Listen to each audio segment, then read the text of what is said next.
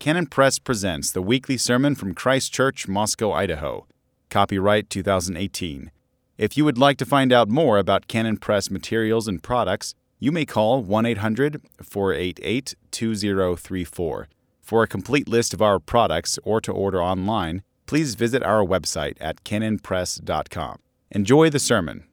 And all God's people said, Let us rise and worship the triune God. Grace, mercy, and peace to you from God the Father, Son, and Holy Spirit. Isaiah 25, 1 says, O Lord, thou art my God. I will exalt thee. I will praise thy name, for thou hast done wonderful things. Thy counsels of old are faithfulness and truth. Lift up your hearts. Father God, you have gathered your people together, not only here in this sanctuary, but around the world. Your saints have gathered to sing your praises. We will exalt you, testifying to the world of your great worth, your great wonder, and the steadfastness of your truth. The world builds its empires on the sand of shifting fads and trends, but you have established your kingdom on the solid rock of truth, righteousness, and goodness. So, Almighty God, we worship you now through Jesus Christ our Lord, who lives and reigns with you in the Holy Spirit, one God, world without end. And amen.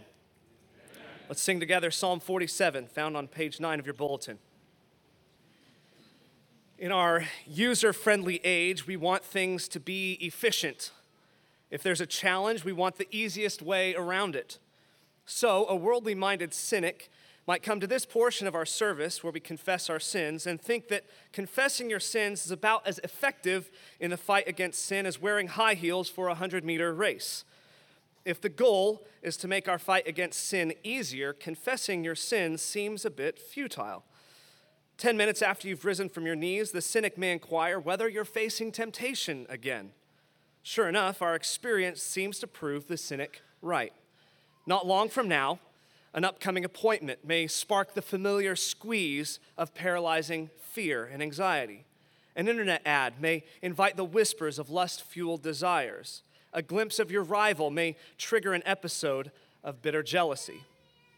However, the goal of confession isn't to get rid of our temptations or to make facing them easier. In fact, confessing your sin as sin means that the next temptation will likely be stronger, not weaker. The tempter will need to be more subtle, not more obvious. As a wise old, older Christian once taught me, the easiest way to get rid of temptation is to give into it. We don't confess our sins out of a utilitarian wish that this will make things run smoother. We do so to be obedient. Confess your sin, knowing temptation will confront you likely before this service is even over. Confess it as the black and vile evil that it is. Confess it to be the very sins for which God sent his Son into the world to save you from. Confess it not to make the fight against sin easier, but because confessing your sin is how you fight against and conquer sin through Christ. This reminds us of our need to confess our sins, so let us prepare to do so by singing, Chide me, O Lord, no longer. Amen. So, as you're able, let us kneel together in confession of our sin. Isaiah 1 18. Come now and let us reason together, saith the Lord. Though your sins be as scarlet, they shall be as white as snow. Though they be red like crimson, they shall be as wool. Father God, we've imbibed the values of our culture. We have craved the comfort and ease of a pampered generation rather than the battle tested hardness of an obedient soldier. Rather than fight against sin, we've appeased it, courted it, brought it home, and fed it. You tell us that our cowardice is scarlet, and we're offended that you'd be so demeaning to the lived experience of victims. You tell us that our apathy is red like crimson, and we huff that you aren't being very compassionate or kind to our felt needs. Forgive us for gerrymandering the borderlines of sin. Forgive us for our cowardice and apathy while watching our nation redefine pregnancy as an inconvenience, an unborn child as a fetus, pornography as harmless entertainment, and marriage as whatever your sexual desires are at the moment. Forgive us for failing to fight not only, only these big societal battles, but also the more subtle ones. We call our discontentment, lust, bitterness, rage, lies, and laziness by a thousand names other than what they are sin. Black, unholy, heinous sin. If we in the church regard sin in our own hearts or in our own lives, we know that this prayer will be ineffectual. So we now confess our individual sins to you now and Selah.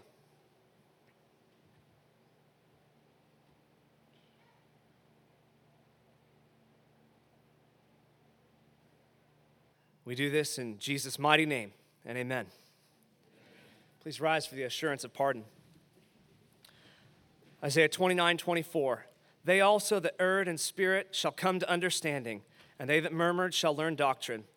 The good news is the doctrine which God aims to teach us, and the good news is that through the blood of Christ, God forgives your sins. So I declare unto you that your sins are forgiven through Christ. Amen. The text this morning is Psalm 100. These are the words of God. Make a joyful noise unto the Lord, all ye lands. Serve the Lord with gladness. Come before his presence with singing. Know ye that the Lord, he is God. It is he that, he, he that hath made us, and not we ourselves. We are his people and the sheep of his pasture. Enter into his gates with thanksgiving and into his courts with praise. Be thankful unto him and bless his name. For the Lord is good, his mercy is everlasting, and his truth endureth to all generations. Our gracious God and Father, we thank you for your word before us. I pray that you would teach us, instruct us, admonish us, build us up, we pray, because we turn to you in Jesus' name. And amen.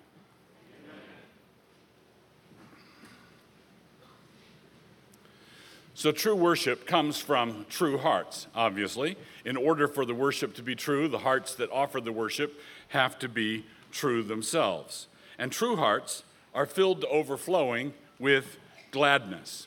If you're not overflowing with gladness, if gladness is not a uh, routine frame of mind, then there's a problem. This gladness can be solemn, as it is at a wedding. So, for example, uh, Middle English had a word solemna to describe that. We, we think of uh, glad occasions as sometimes frothy occasions, like, they, like a junior high pep rally. You know, we love our school. Yes, we do. We love our school. How about you? Um, that kind, that kind of glad is certainly not sad, but that's not the kind of gladness that we're talking about at a wedding. At a wedding, it's joyful and it's solemn at the same time. You can also have a gladness that is jubilant at the other end of the spectrum, as after a victorious battle, where there's a lot of shouting and rejoicing and singing, exuberant shouting. But the thing it must never be, the thing that gladness must never be, is sullen or surly or sulky. That's what it never is. Who needs that kind of worship? Who needs that kind of service? The answer is certainly not the Lord. The Lord does not want us coming into his courts with, a, as though a long face were some sort of moral disinfectant, uh, as, as though a long face is somehow pleasing to him. We are told here, make a joyful noise unto the Lord, all ye lands, serve the Lord with gladness. So, this is a psalm of thanksgiving, praise, and joy. All the tribes, all the lands are invited to join in on the task of making this joyful noise. Verse 1 True service rendered to God is, of necessity, glad service rendered to God. If it isn't glad service rendered to God, then I want to repeat it again. It's not true service. It's not true worship if the keynote is not gladness. We are supposed to come into his presence with singing, which is the indicator that we're supposed to do it with gladness, verse 2. We begin this service of worship with knowledge. Notice that it says, Know that the Lord is God, verse 3. If you know who God is, if you know the attributes of God, if you know what God is like, then certain things necessarily follow. Gladness necessarily follows if you understand the sovereignty of God, if you understand the goodness of God, if you understand the infinite kindness of God and His justice and His holiness, if you understand who God is, how would it be possible to come before Him knowing yourself to be accepted by Him and not be glad? So we come before Him with knowledge. Know that the Lord, He is God, verse 3.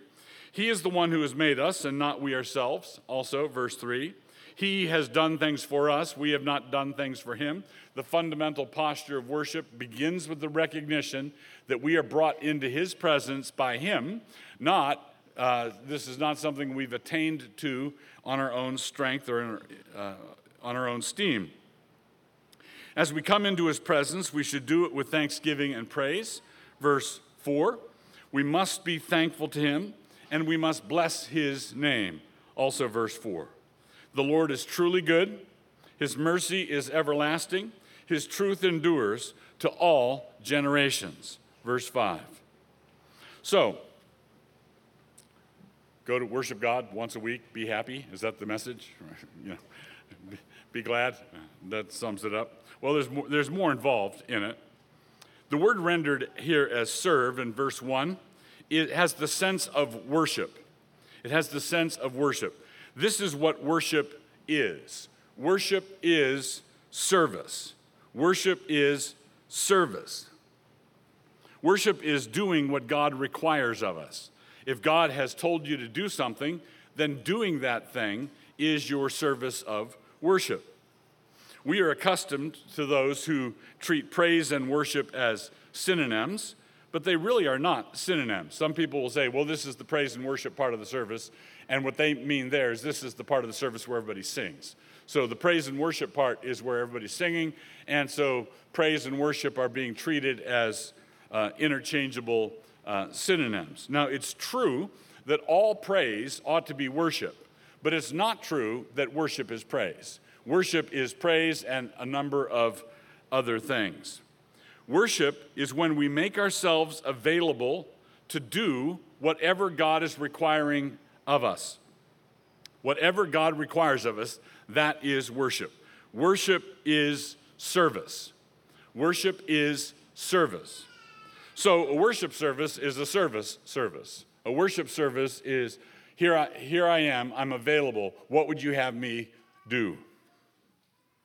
So, worship is to appear before the Lord in an obedient frame of mind. Appearing before the Lord in a submissive and obedient frame of mind is what worship is. Present your bodies, Paul says in Romans 12, present your bodies a living sacrifice. And then in the next breath, he says, which is your spiritual worship. What is your spiritual worship? It is presenting your body, saying, Here, here's my body. What would you have me do? My body is, is a living sacrifice. What would you have me render with it? That means the chair you're sitting on is an altar. That means the car you're driving is an altar. That means the bed you're sleeping on is an altar. The dining room chair you sit in is an altar. The floor you walk on is an altar. You're a living sacrifice. You're a sacrifice that moves around on the altar, but everything you're moving around on is an altar present your bodies a living sacrifice, moving around, which is your spiritual worship. When Isaiah catches a glimpse of the Lord high and lifted up in the temple, the conclusion of that interaction is Here am I, Lord, send me. That is worship. That is the posture of worship. Now, Isaiah has to confess his sins first. His first reaction is, Woe is me, I'm a man of unclean lips, and I dwell among a people of unclean lips. God has an angel uh, cleanse his lips with the coal from the altar. But the end result of all of that is Isaiah's commissioning, and he is sent out to do what God has tasked, tasked him to do. Doing what God says is obedience, but it is obedient worship. Doing what God says to do is worship. And when you come to a worship service, you are putting yourself in a frame of mind to do whatever He would ask you to do in the hours and the days following the worship service. So you come and say, Lord, whatever you would have me to, whatever you would have me do, I will do it. That's worship. And God says, Do you speak a little more kindly to your wife? Anything but that. I'll be a missionary. I will go to the ends of the earth. I will climb the highest mountain. I will cross the deepest sea. No, just speak, just be kind to your wife. That's your spiritual worship. You, you, are, you have not, you're not permitted to say, Lord, I will do anything you ask of me except for this and this. That doesn't work. That's not worship. That doesn't work. That's not worship. What you're doing is you're opening yourself up completely and you're saying, God, please, in the week to come, tell me un- unpleasant truths about myself. In the week to come, reveal to me that I'm a bigger part of the problem than I thought I was. Lord revealed to me that in the squabble that I've got with this coworker at work, that maybe I started it. Maybe he didn't start it. Maybe I'm the problem in our marriage. Maybe, I'm, maybe I speak harshly to the kids, that I'm, I'm too much of the wrong kind of a disciplinarian. What a worship service does is you put everything, you push all your chips, all your little ego chips, you push out on the table. You say, God, here it is, everything. Take whatever you want. I will do whatever you want, take whatever you want, mess with me. That's what worship is. When Abraham sacrificed uh, or almost sacrificed Isaac. He thought he was going to sacrifice Isaac. He thought that God was going to restore Isaac, raise him from the dead. He knew God, God had promised him that his descendants would be reckoned through Isaac. So Abraham did not, uh, it was not a question of, this was not a test of Abraham's love, it was a test of his faith. It was a test of his faith. He knew, he, he knew that God had promised him descendants through Isaac.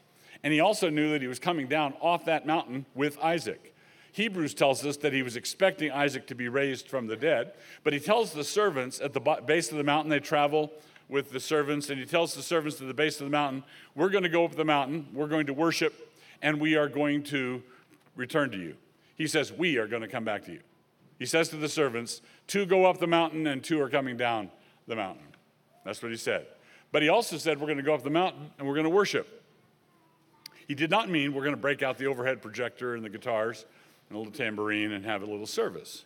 He did not say that we're going to do this, we're going to sing a little song or pray, sing a little praise and worship. He said, We're going to go up the mountain and I'm going to do what God told me to do.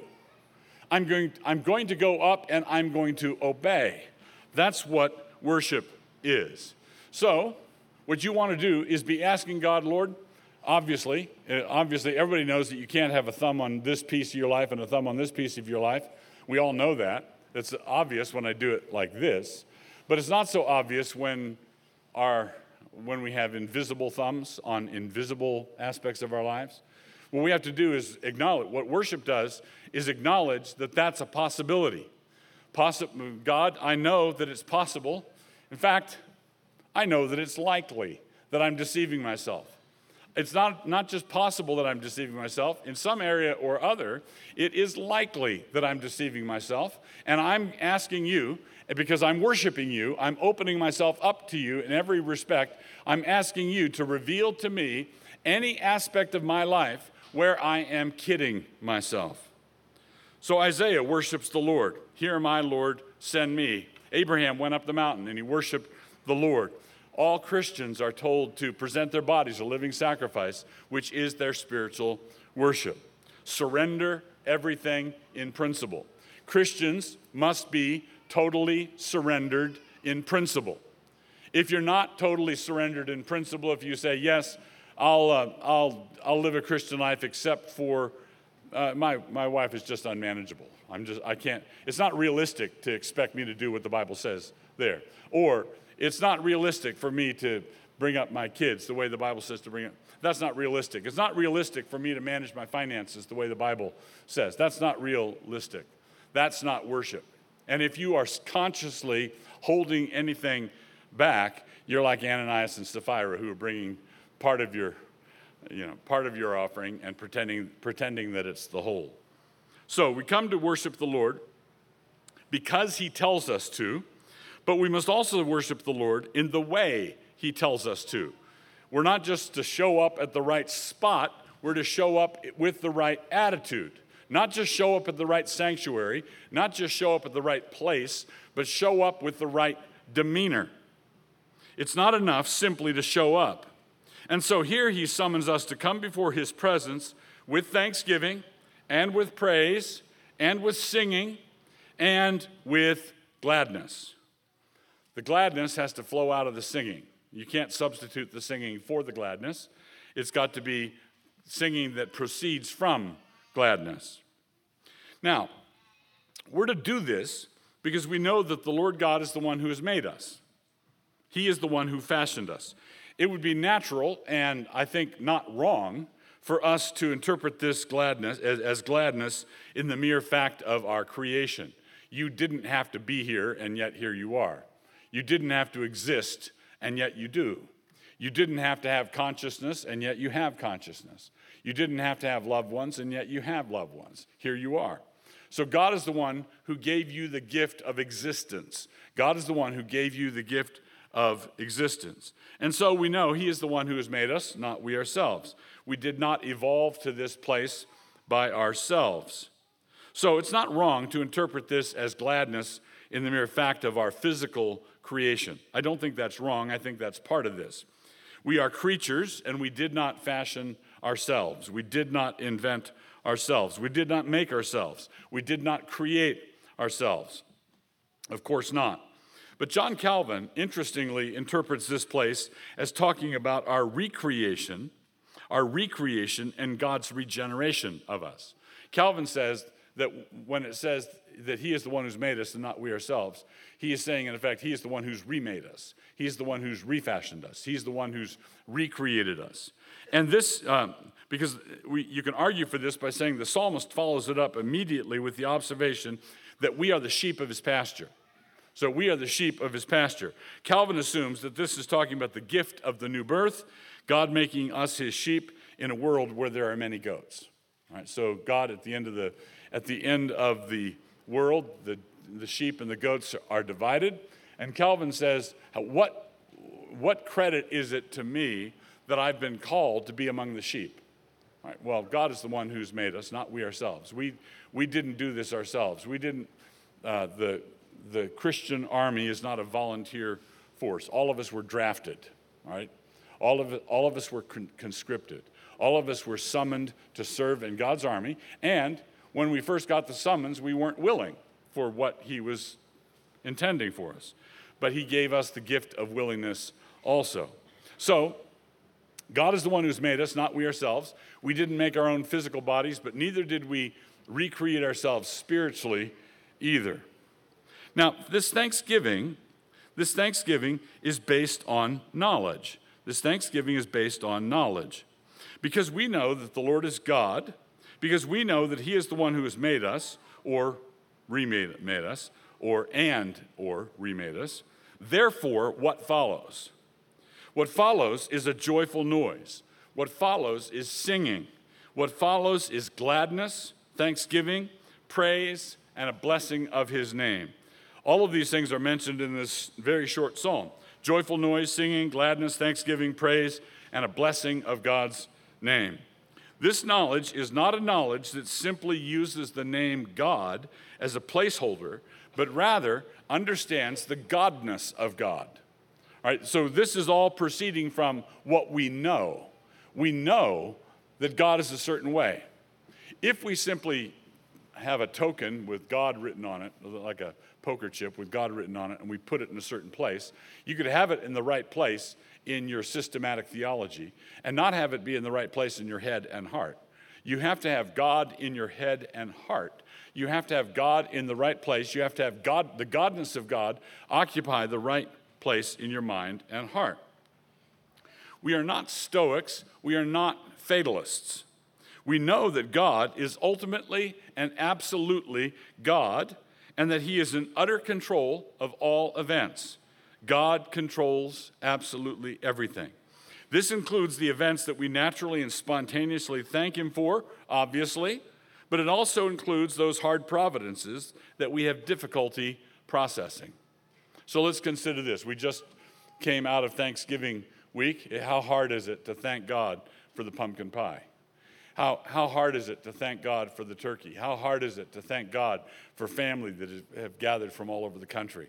How, how hard is it to thank God that you're, it's cold outside and it's warm inside and you're all sitting around fellowshipping with people you love and people who love you? Those things are, that's a straightforward Thanksgiving. And we should be thankful for them, right? But that's sort of a right handed Thanksgiving. That's a right handed Thanksgiving. And God gives us enough of those so that we might have training in what it's like to be grateful, what's, what it's like to be grateful, grateful to Him, excuse me. So, we, we naturally and spontaneously thank Him for those sorts of things. But there are, in every life here, in every person's life here, there are hard providences. There are potentially hard providences, and there are actual hard providences. It says in Job that man is born to trouble as the sparks fly upward. Everybody has troubles. Everybody has troubles. All of us have them. And our temptation is to say, yeah, but not like mine, right?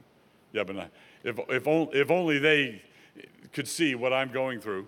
Well, that's, that's uh, yeah, you've got troubles, they've got troubles, and objectively, God knows who's got the worst troubles, but that, that's just self pity talking. When self pity says, yeah, but they, they, don't ha- they don't know what it's like to be me, they don't know what it's like to be going through what I'm going through, well, that's, we've got the wrong end of the stick. When you enter his courts with thanksgiving, when you come here, you're coming into God's courts and you're coming into his courts with thanksgiving. Every last one of you is carrying something. You bring something.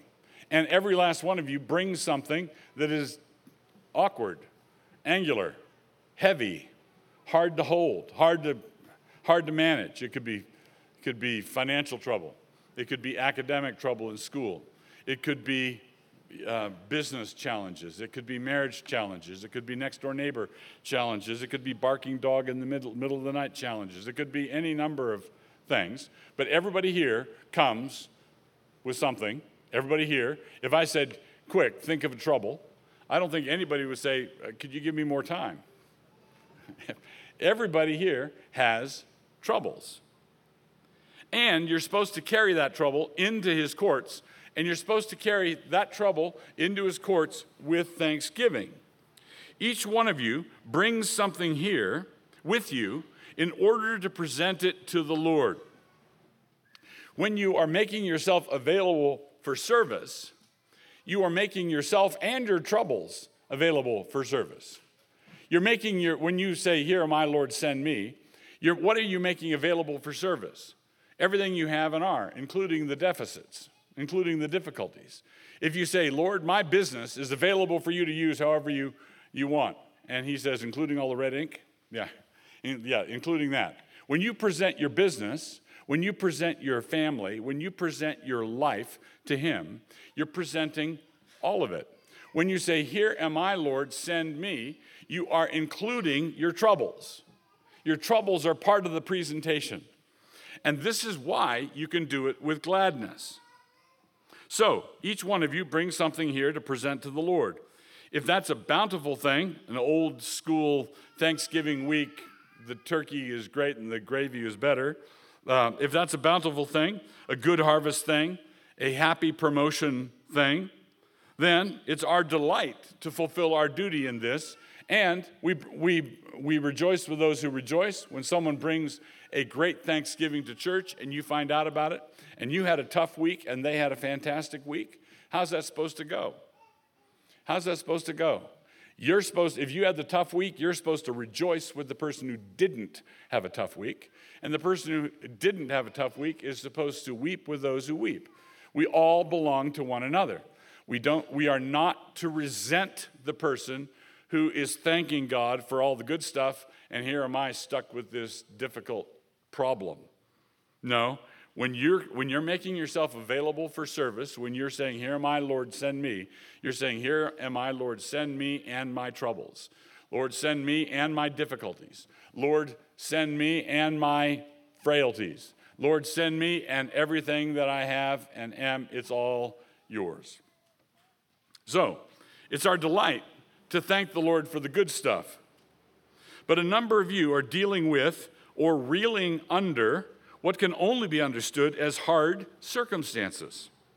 It may be a difficult diagnosis, it might be a straying loved one, it might be financial pressures, it might be end of life decisions, it might be hard duties, might be an impossible person in your life, it might be a difficult boss, or any number of other possibilities.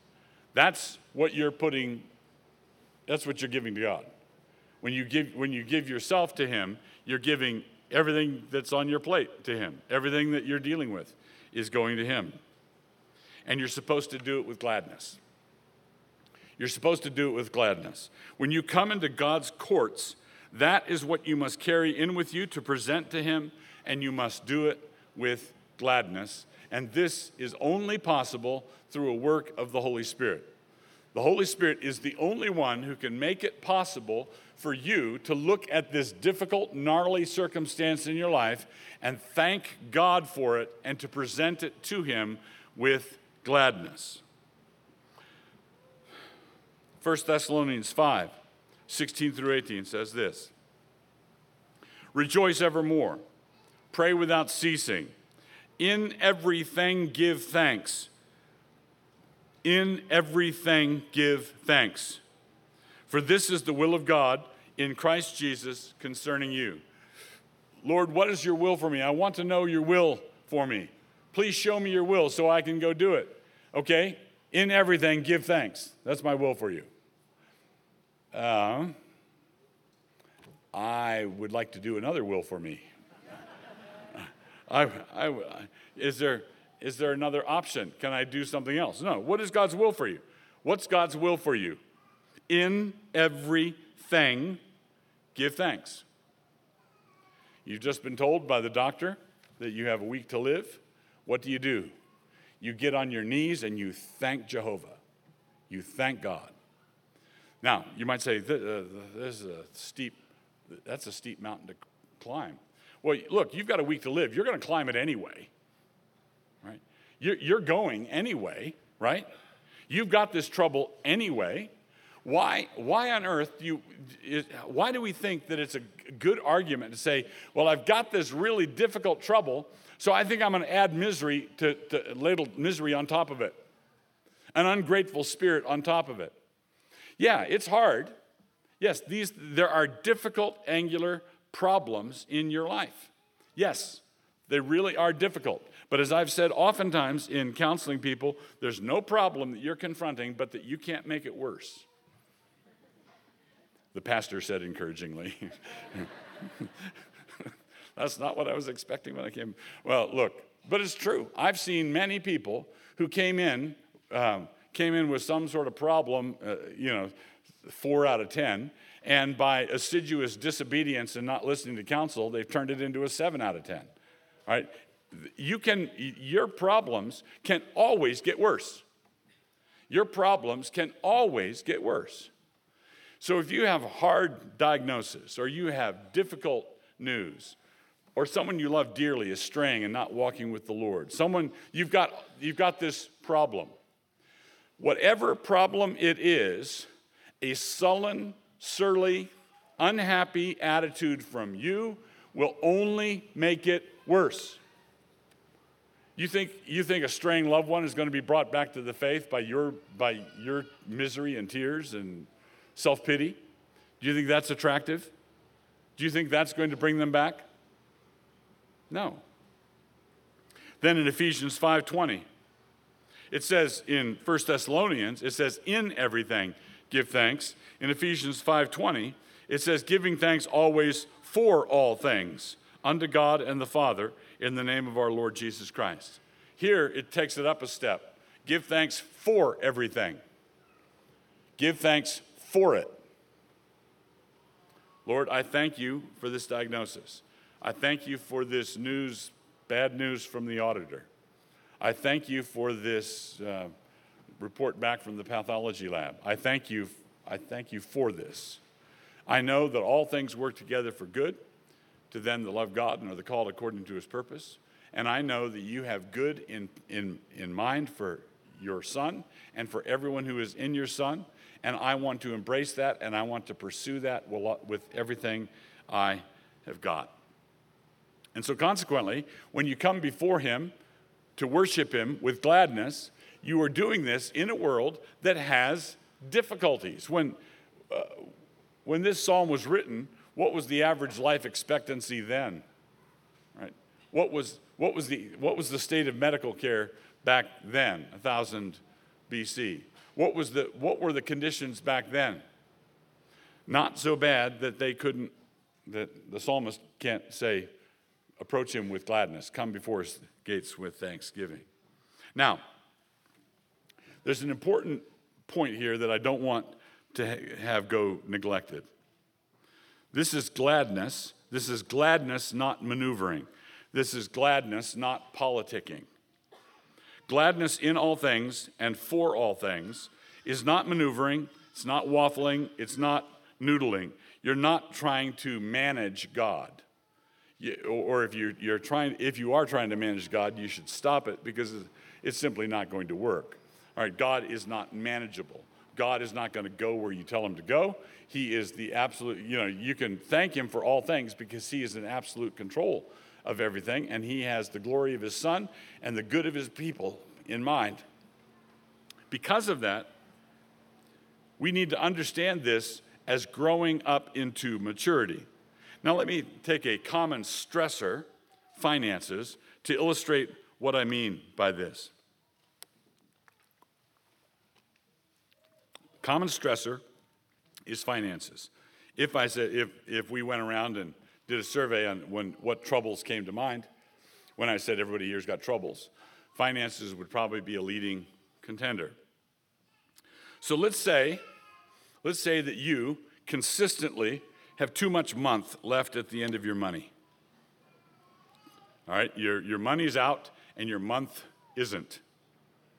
Financial pressure is a constant reality in your life. The temptation when you are not leaning in the gladness direction. So you let's say you need 500 bucks to finish the month out current. Right? You're you're you're 500 bucks in the hole and you're stressed and you're you've got a problem and it's difficult.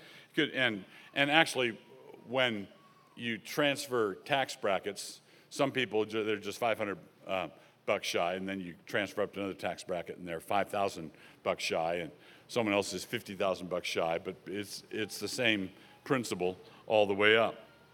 Let's say you consistently have too much month at the end of your money. The temptation, when you're not leaning in the gladness direction, is to want, desire, and pray for extra money, that 500 bucks, in order that the pressure might be relieved or lifted. Okay? You've got pressure on you, and you want that pressure to go away. I don't have money for this bill. I want that pressure to go away. I'm asking God for 500 bucks so that the pressure may go away.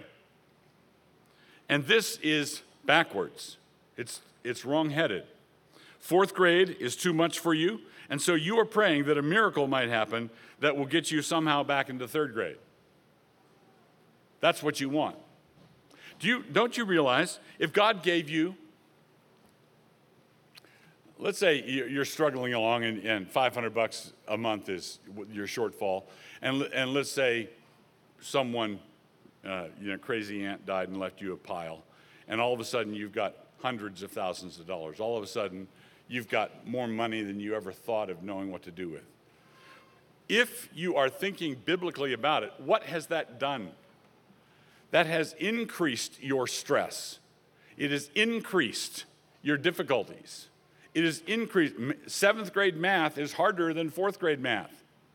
Right? You've been promoted. So when you're asking God for more, what you're asking God for is more trouble. Right? Now, if you're if you're if you're muddled about this, you're saying, Lord, give me more so I can have less trouble. It doesn't work that way. It doesn't work that way. If you're growing up into maturity, God is, is equipping you by giving you more difficulties so that you can carry more, so you can do more. So, praying, to, praying somehow that you would have the status of being promoted to fifth grade while getting the work of third grade doesn't work that way. People who are well, people who are well-to-do, people who have a lot of money, have way more stress than people who don't. Right? There's a lot of extra responsibility. And if you say, no, I, I want, but I want to get a lot of money and not worry about the stress. I want to be the redneck who wins the lottery. That's what I want. And I want to go out in a three week blaze of glory. no, you don't. Not if you're a Christian, not if you're thinking Christianly. So, more money is additional weight, it's additional responsibility. Our problem is that we ignore that part of it when we pray for more. We actually ask for more responsibility so that we might be allowed to be less responsible, which is absurd. We say, Lord, give me more so that I might have more, you know, more things to be responsible for so that I might be less responsible. That's absurd. It doesn't work that way. Gladness grows you up. If you're glad for your troubles, you are glad when they increase. If you're glad for your troubles, you are glad when they grow. Why? Because God is giving you additional responsibility. If you think, if, if you think that we're here in order to, you know, sit around in this uh, comfortable lounge, uh, sharing with one another how good Jesus is, and and having meals together, and uh, that's really good. And we enjoy one another, and we tell stories, and we joke. That, uh, but what if it's, what if the kingdom of God is more like Navy SEALs training camp? What's good? What's good news there? What's good news there? If you're in a training camp, if you are being put through the paces, if you're being disciplined to grow up into full fitness and responsibility, if you're in that situation, your, your idea of good news is going to be completely different than if you're thinking that we're just sitting around in a lounge somewhere uh, chatting. No, it doesn't work that way. Gladness grows you up. Mature Christians are the glad Christians. Mature Christians are the glad Christians, and glad Christians are the ones on their way to maturity. And poutiness is never a mature look. And poutiness wants to go both directions at once. Self pity wants to go both directions at once. I want all the perks of having a lot of money and none of the responsibility of having a lot of money. But I hate to break it to you, God did not make the world that way. The world does not function that way. Promotions at work don't happen that way. You don't, you don't get promoted so you have more privileges and less responsibility. It doesn't work like that. And the, and the, the occasional person, you know, the occasional redneck who wins the lottery and who looks like, well, that's an exception to what you just said, that person is in the process of destroying himself. That's what's happening. If you are a Christian who wants to walk with God, you want to grow up into gladness, which is growing up into additional responsibility, which is when you come to when you come to worship and you say, "Here am I, Lord, send me every week, you're asking God to put another weight on the, on the, on the weight training bar. You're, you're wanting the weight to be more when you leave, not less. Right? Now, is, shouldn't we, shouldn't, aren't we told in Scripture to cast our burdens on Him because He cares for us? And shouldn't, isn't there a sense in which we want God to help us carry our burdens? And it actually says in Galatians 6 that each person should carry his own burden and we should help one another carry one another's burdens. Both are true. We carry our own burden and we want to think about it biblically so that as we're carrying our burden, we are carrying it in a way that establishes us in our walk with Christ. We are Christians. This, this psalm concludes with, uh, with the statement that the Lord is good, his mercy is everlasting. We are Christians, we are followers of Christ. And Christ is Lord, and the Lord is good. For his mercy, the word is hesed, loving kindness. The Lord's hesed, the Lord's mercy, his tender mercy, his loving kindness is everlasting. The tender, loving kindness of the Lord lasts forever. And it can sometimes feel brutal. Right? If you're understanding what I'm saying, the tender mercies, if you, if you are, if you've thought, if, if you look back over your life and think it through carefully, if you're, I, I know that some of the toughest things I've ever gone through in, on reflection, getting it a few years into the rearview mirror, were the best things that ever happened to me. That was the very best thing that ever happened to me. And I wouldn't have picked it off of a roster to save my life right? I wouldn't have said, hey, I want that to happen. I wouldn't have picked it out beforehand. But after the fact, I can see that God's purpose in it was glorious. So you want to look back over your life and you want to say, His mercy, His Hesed, is everlasting, and His Hesed includes the tough spots. His Hesed to me, His tender mercies, His loving kindness to me includes those tough spots. So, this is His truth and his truth never runs out. It endures to all generations. That was true when these words were written, and now thousands of years later, we are not, not even close to the end of all generations. We are not close to the end of all generations. His truth endures forever, His loving kindness endures forever. And this is because Christ is yesterday, today, and forever. Christ is eternally relevant. And if you say, I don't know how to, I don't know how to embrace this maturity thing, I don't know how to embrace this call to gladness, I don't, I don't, I don't know how to embrace this tough, this, this summons to a tough-minded gladness. How do I, how do I do this? The answer is you look to Christ. If you want to know what tough minded gladness is, you need to look at Christ on the cross. What was he doing there? Why did he go there? It says in Hebrews that Jesus, who for the joy that was set before him endured the cross, despising the shame. Jesus went to the cross because of gladness. Jesus went to the cross because of gladness, the joy that was set before him. He knew the story, he knew the narrative arc, he knew how it was all going to go. And if you're struggling with whatever it is in your life, whatever it is, it's not as bad as that. Whatever it is, it's not the tough thing that Jesus agonized over in the Garden of Gethsemane. If there's any way for this to pass for me, let it pass for me. Jesus did it. Why did Jesus do it? He did it because there was joy set before him. He did it because there was gladness set before him. He did it because he knew that there was going to come a time when he would stand in the midst of the great congregation and say, Here am I and all the children you have given me. And those children include you. And he wants you to be like him in that attitude, in the attitude toward these things. He wants you to understand the story the same way he understood the story. Our Father in God, we thank you for your kindness to us. We thank you for this opportunity to consider your word. We thank you for this psalm. We thank you for the man who wrote it. This week, social media timelines were bloated like a teenage boy on his third plate of Thanksgiving meal with images of a feast. These images were all intended to show the glory of the feast the perfectly roasted turkey and impeccably glazed pie, steaming potatoes, and flawlessly manicured table decor. Today, we come to another feast. In fact, this feast is the most glorious of feasts. Glory is pa- placed here on this table. Glory is what we're about to eat. The glory of this feast takes the form of simple bread and wine.